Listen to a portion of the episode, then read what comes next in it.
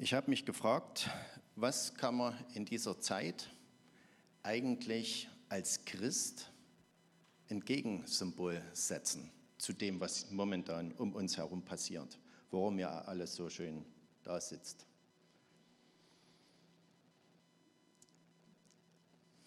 Und man kann ja anders denken, sogar quer denken. Aber ich denke, wir, wir sollten bibelgemäß denken. Und das ist das Wichtigste, weil aus der Bibel kommt die Wahrheit und nicht durchs Querdenken. Und von daher habe ich immer gesagt, Mensch, dann ist mir so die Geschichte eingefallen, als Petrus, glaube ich, war es, der Jesus nach Hause eingeladen hat und die, seine Schwiegermutter lag krank mit Fieber. Jesus kam hin und das sollte unsere Aufgabe sein eigentlich. Das sollten wir weitergeben. Das ist unser Ziel eigentlich, wo wir hin müssten. Leider erfahre ich das noch nicht so bei mir. Ich weiß nicht, ob ihr es schon so erfahrt. Dann wäre das toll. Da könnt ihr nachher, nach der Predigt gibt es Zeugnisteil, da könnt ihr dann davon reden und Zeugnis geben. Ja, mir ist dann noch eingefallen, warum ist es eigentlich oder warum, äh, warum ist es so, wie es ist?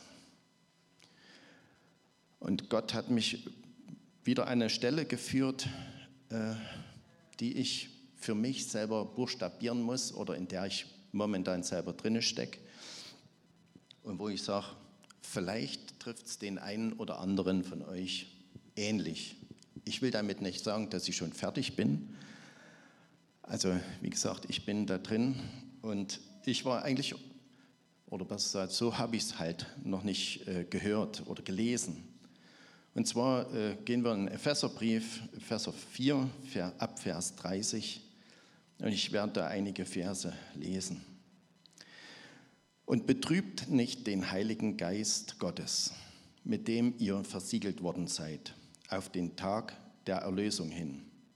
Alle Bitterkeit und Wut und Zorn und Geschrei und Lästerung sei von euch weggetan, samt aller Bosheit. Seid aber zueinander gütig, mitleidig und vergebt einander, so wie auch Gott in Christus euch vergeben hat.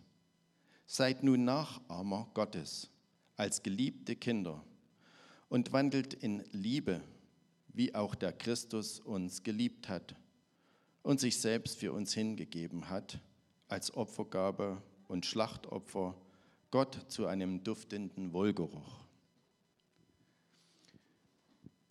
Und ein paar Verse weiter steht dann so ein ganz berühmter Vers, den vielleicht viele äh, kennen. Und berauscht euch nicht mit Wein, worin Ausschweifung ist, sondern werdet voll Geistes, indem ihr zueinander in Psalmen und Lobliedern und geistlichen Liedern redet und dem Herrn in eurem Herzen singt und spielt.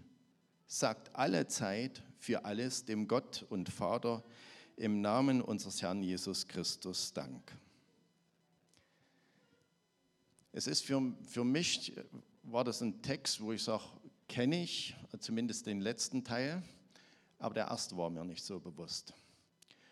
Und, äh, und dann ist sozusagen so eine, ja, wie soll ich sagen, ein Vergleich äh, illustriert worden, wo ich sage, ja, das genauso ist es vielleicht auch bei uns wenn wir äh, den Heiligen Geist betrüben können, so ist das für uns eine Sache, die nicht so schön ist, weil wir wollen eigentlich mehr Heiligen Geist. Wir brauchen auch einen Heiligen Geist, der uns führt und leitet in die Wahrheit hinein. Er ist das, derjenige, der uns überführt von Sünde. Er ist derjenige, der uns Kraft gibt. Der Heilige Geist ist wertvoll. Und wie ich es immer so gehört habe, ist er ein Gentleman. Und ein Gentleman ist so lange da, solange er halt eingeladen ist. Und wenn er, ja, und dann halt, wenn, wenn er dann nicht mehr gebraucht wird, geht er einfach weg. Und ich denke, das sollte bei uns nicht so sein. Es ist also wichtig, dass wir einen Heiligen Geist sag ich mal, in uns drin haben. Und das sagt auch die Bibel so.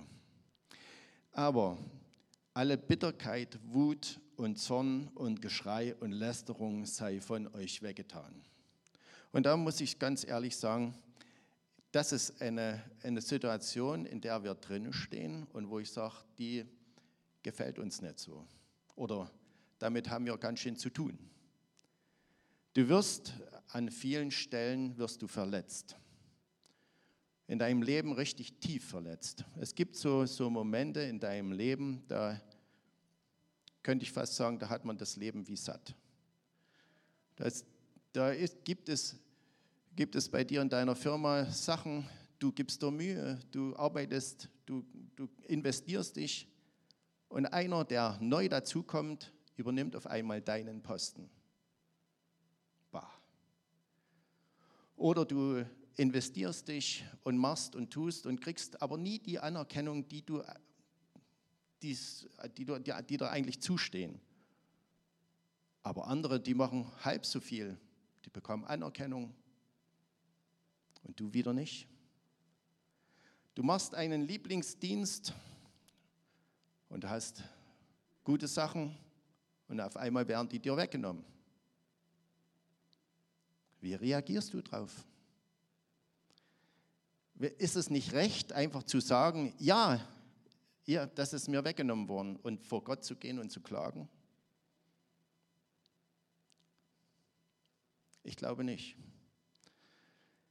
Ich denke, diese Bitterkeit oder dieses äh, ja, Wut, Zorn, das ist alles fleischlich, menschlich. Wir sollen uns vom Geist Gottes leiten lassen. Alle die, die sich vom Geist Gottes leiden lassen, überwinden die Welt und überwinden das Fleisch. So steht es zumindest in seinem Wort drin. Und dann ist mir ein Bild wichtig geworden, was, was so ein bisschen äh, angedeutet worden ist. Wenn wir vor Gott stehen, nun habe ich keinen Thron hier vorne aufgebaut, Gott sitzt auf dem Thron und du stehst vor Gott. Wo ist Jesus? Ist Jesus in dir?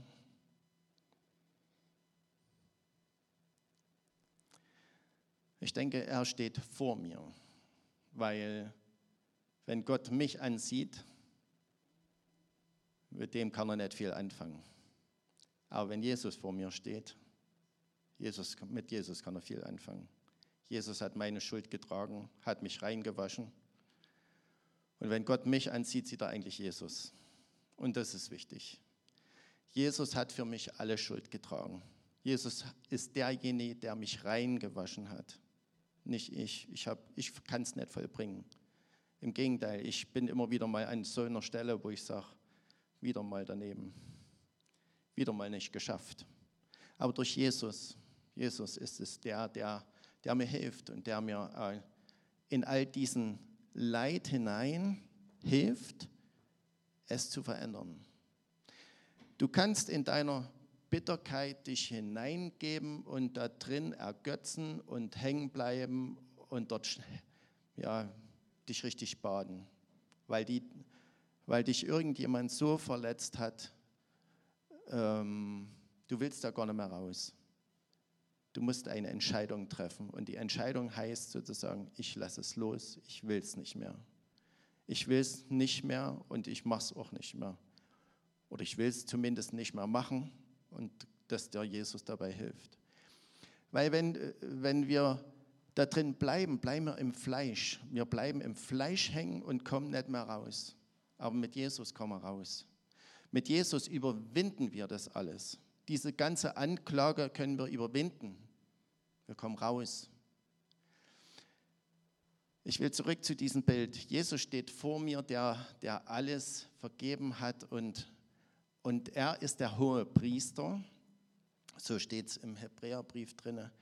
Er ist der hohe Priester und vertritt uns vor Gott in, in Fürbitte und er tritt vor, vor uns.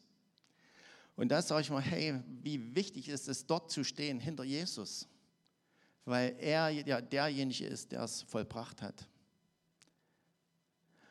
Jetzt kommen wir zur anderen Seite. da ist der Ankläger der Brüder. Und der Ankläger der Brüder ist, der kommt, um zu stehlen, kaputt zu machen und zu töten. Und vor allen Dingen dieses Anklagen der Brüder. Und da dachte ich so für mich, du kannst also entweder hinter Jesus stehen oder hinter den Ankläger der Brüder. Wo willst du stehen? Wenn ich hinter dem Ankläger der Brüder stehe, ob der links oder rechts steht, ich gehe jetzt nach links, von euch aus gesehen rechts, ähm, dann ist es so, dass ich eigentlich die Arbeit des Anklägers wegnehme, weil er klagt an. Und jetzt könnte ich sagen, aber der Chef hat mich nicht befördert und das ist alles schiefgegangen und die haben mir das alles weggenommen. Das stimmt. Ich will aber nicht anklagen oder ich bleibe im Fleisch hängen. Wenn, dann stehe ich auf der Seite des Anklägers. Wir sollen gegeneinander sollen wir Vergebung aussprechen. Wir sollen Vergebung praktizieren. Egal, was uns angetan wurde. Egal. Ich weiß nicht, ob, ob einer da ist, der das Vaterunser nicht kennt. Ist da jemand? Das ist jetzt, okay, äh, kennt ihr alles Vaterunser? Ja. Ähm, und dort steht, oder besser gesagt, gibt es einen Vers, und vergib uns unsere Schuld wie? Oh. Hm. Machen wir es? Ich denke mal, wir versuchen es. Aber wenn wir es versuchen, wir aus unserer Kraft, hm, viel Erfolg werden, werden wir da nicht haben. Mit ihm schon, mit Jesus schon. Weil wenn Jesus uns vergibt, und da muss ich ganz ehrlich sagen, wir, wir können so eine ganz, äh, ja, wie soll ich sagen, schwere Verletzungen, die können wir vergeben, wir können das aussprechen. Aber dennoch ist so ein Schmerz in uns dran. Und diesen Schmerz loszuwerden, das hilft uns auch Jesus. Weil wir können das immer wieder hinlegen und können sagen, Herr, ich habe doch um Vergebung gebeten. Du hast mir Vergebung zugesprochen und es ist so. Ich stelle mich auf diese Vergebung und stelle mich da drauf. Und so nach und nach verschwindet das. Und so nach und nach wird es auch besser. Und ich weiß, dass, dass Gott will, dass wir hinter Jesus stehen und nicht hinter dem Anleger der Brüder. Und weil das so ist, können wir in dieser Freiheit leben. Geschwister, es ist wichtig, in dieser Freiheit zu leben und nicht bei, in den Anklagen da zu bleiben. Mir hat mal jemand gesagt, bei mir ist das Ende der, der Latscherei. Ich, Halleluja, preis den Herrn, wem es so ist, bei, wer das machen kann.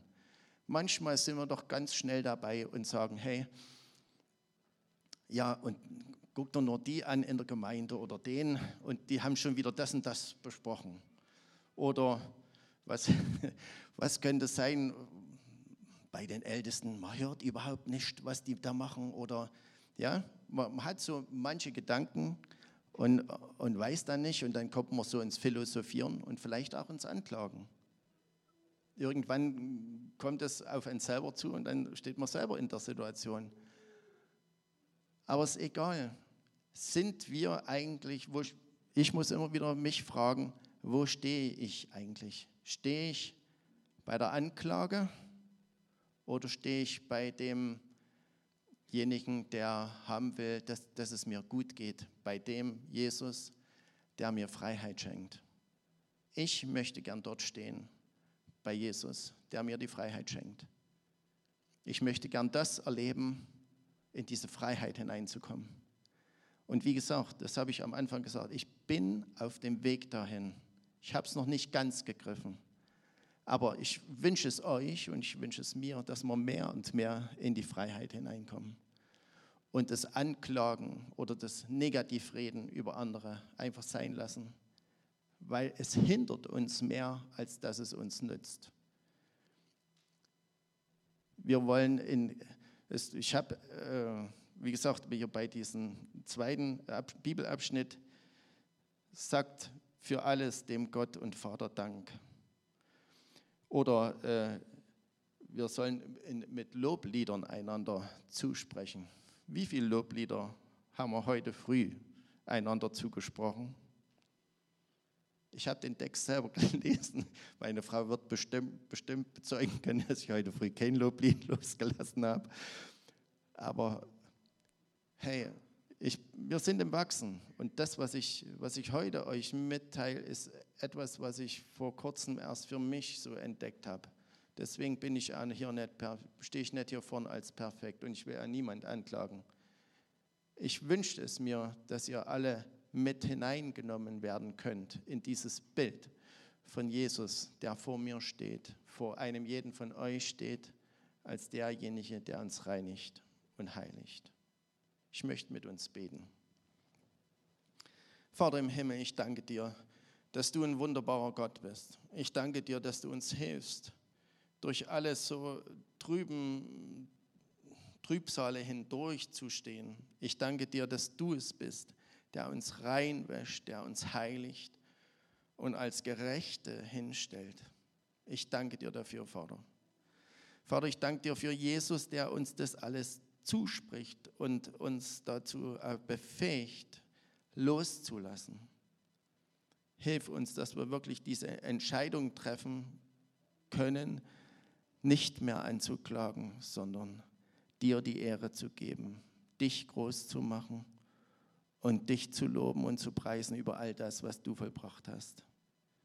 Vater, ich danke dir dafür. Hilf uns, hilf uns, dass wirklich diese Anklagen loszulassen und die Personen, die uns am meisten verletzt haben, Herr, du sagst es auch in deinem Wort, dass wir für unsere Feinde beten sollen.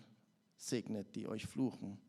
Ich danke dir, Vater, dass wir sie segnen dürfen, dass sie zur Erkenntnis der Wahrheit kommen wie auch ich selber zur Erkenntnis der Wahrheit komme. Gott segne euch. Amen.